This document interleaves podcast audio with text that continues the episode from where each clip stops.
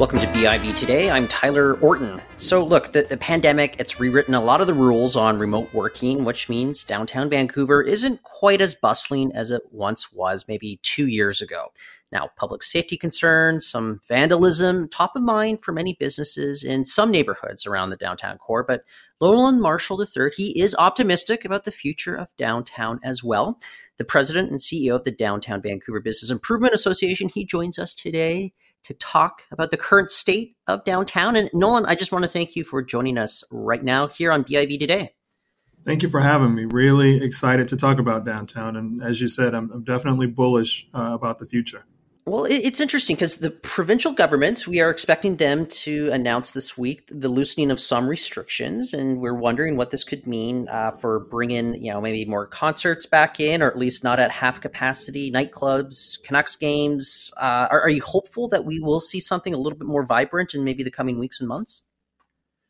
I'm very, uh, I'm very hopeful. This just this past weekend, uh, we sponsored Winter Arts Festival with the Vancouver Mural Fest and it was a pretty vibrant event out in front of the gallery in downtown. And so the more of that that we can do, the more we have concerts, the more we have sports. Uh, I think it really just adds to the vibrancy downtown. Over the summer, we were able to do uh, a promenade, a, a day long festival on Granville Street.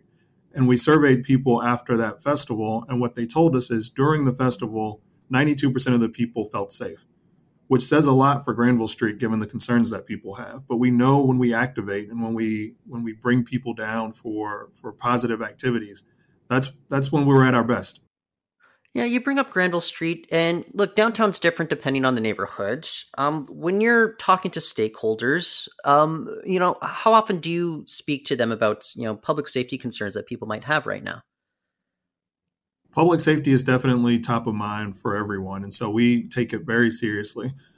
We know that I can be and we can be as bullish as we want to be about downtown Vancouver's future. And there's reason to be uh, with eight office projects uh, expected to be uh, opened over the next four years. There's certainly reason to be bullish, but we know that we won't be uh, the downtown that we all want to be if we're not as safe uh, as we should be. And so it's, it's a priority for us. It's what we hear from our members uh, it's a concern in terms of bringing people back downtown to work, visitors back downtown.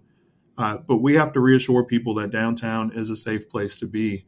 Uh, and I think when we bring people down, and the Granville Street Promenade example uh, indicates it, when we have more people downtown and we have more vibrant activities, people do feel safe.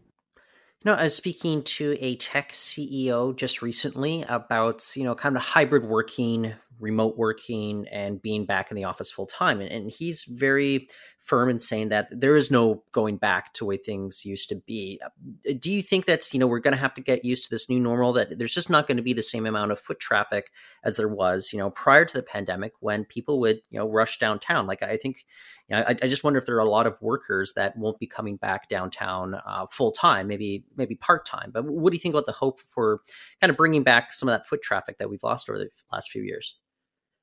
So comparatively, and I, I talk to colleagues across North America, uh, there are only there are only two cities that uh, I would say uh, have reason to be as bullish as I am, and it's it's downtown Vancouver and it's downtown Austin. Uh, and part of the reason for that bullishness is the the tech industry. Uh, the tech industry in, in both markets are, are growing sectors uh, that will propel us into the future.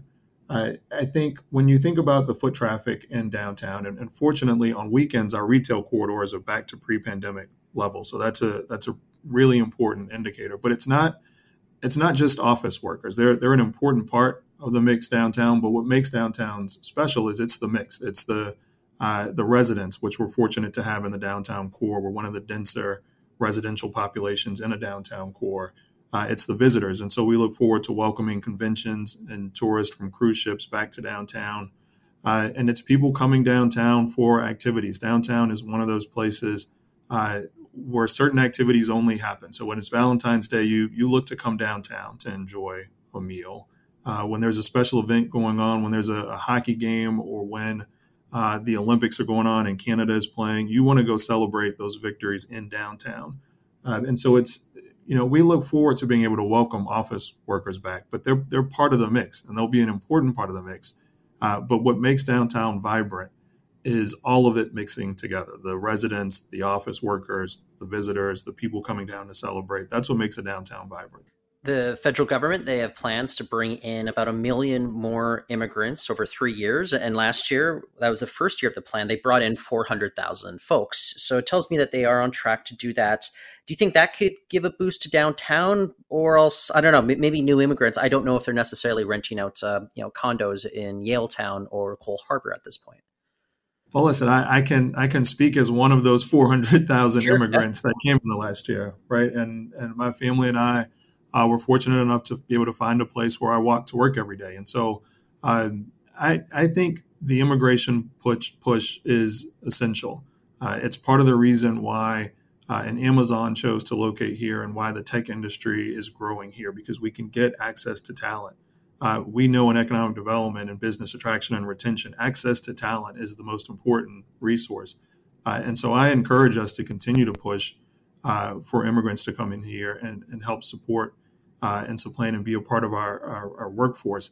I think we also know that in the hospitality uh, sector, we also uh, need folks to come in and work. And so we've got to be a part of making sure that that pipe, pipeline of workers uh, is supported as well. You know, I'm curious, you know, what, what was behind your decision to relocate from the United States to Vancouver, especially during the middle of a pandemic? Well, that's a that's a great question. Uh, and Vancouver is really a great place.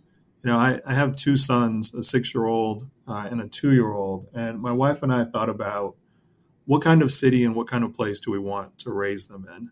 Uh, and we certainly wanted to raise them in a progressive place, but we also wanted to raise them in a diverse place, in a place that was growing and welcoming. Uh, and Vancouver is all of those things. I was also told that it would be one of the warmest cities in Canada, and so that was helpful.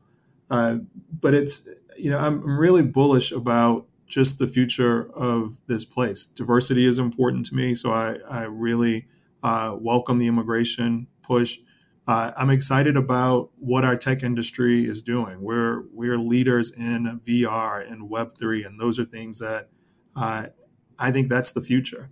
Um, and so, to be a part of a city where I feel like the future is being built, both in terms of um, what it looks like and what we're building. You know, there, there's some studies that say that over 50% of the world's population will be immigrants when my kids are older due to climate change and global destabilization and such and immigration policies. And so to give them the opportunity to be in a world-class city like this and to experience being an immigrant, you know, it's it's just it's an unbelievable opportunity that I couldn't pass up. And the challenges here coming out of COVID and coming out of a pandemic are attractive to someone in my profession who looks for challenges to see how we make sure this downtown recovers and lives up to the promise that we've we've made to everyone. I don't think that there's ever been uh, some sort of simple solution to the ongoing issues with uh, addictions and mental health, and people have been dealing with that here in downtown Vancouver, and it, it's visible. I, I I don't know if there's anything simple that can be done with regards to this issue. Um, do you think it's the the province needs to be doing more? If if so, is there something like low hanging fruit that they could grab onto? Is it going to be a concerted effort between you know all three levels of government? I I, I realize I'm I'm throwing a question at you where there's no, no. solution here, but how, do we begin no, to address this? You're right. There's there's no easy uh, there's no easy solution. Uh, but whenever you're in a situation uh, where there are those that lack and there are those that uh, have access to resources, then those that have access to resources need to do more. And so I include our organization and our members uh, in that category of people that need to do more, but also the province and the city and the police department need to do more. It's a it's a it's a clear mix of we certainly need a more visible presence from the police department. We need uh, complex care and supportive housing solutions from the province. Uh, and us as economic developers and as business owners, we need to recognize that there's a role for us to play as well, in addition to just advocating for those things that the province and the city can do more. Um, a big part of transitioning from whether it be homelessness or whether it be addiction is being able to access a connection to work. Uh, that's been that's been proven as a way of getting people um, of getting people through a transformation in their lives. And so we've got these challenges in terms of um, worker uh, workers for hospitality industry, uh, workers for the tourism industry.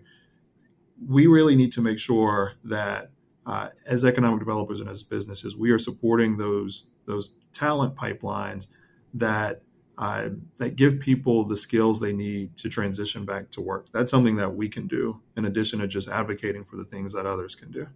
You know, you mentioned that Vancouver is benefiting quite a bit from all the growth going on in the tech sector globally.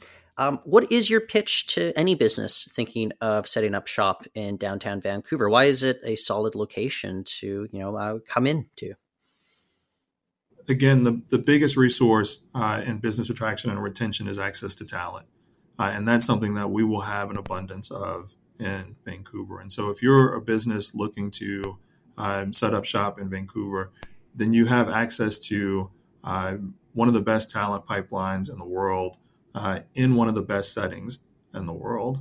And so it, it really is a, a, great place to set up shop and do business. And our, our hope is that, you know, we're, we're very excited about Amazon locating in the Post building, and that is a great win for our local economy. But we're very excited about the opportunity for small and emerging businesses located here in, Van- in Vancouver and birthed here in Vancouver to become the next Amazons. That's when you that's when you really have that force multiplier effect in your economy and with your business climate.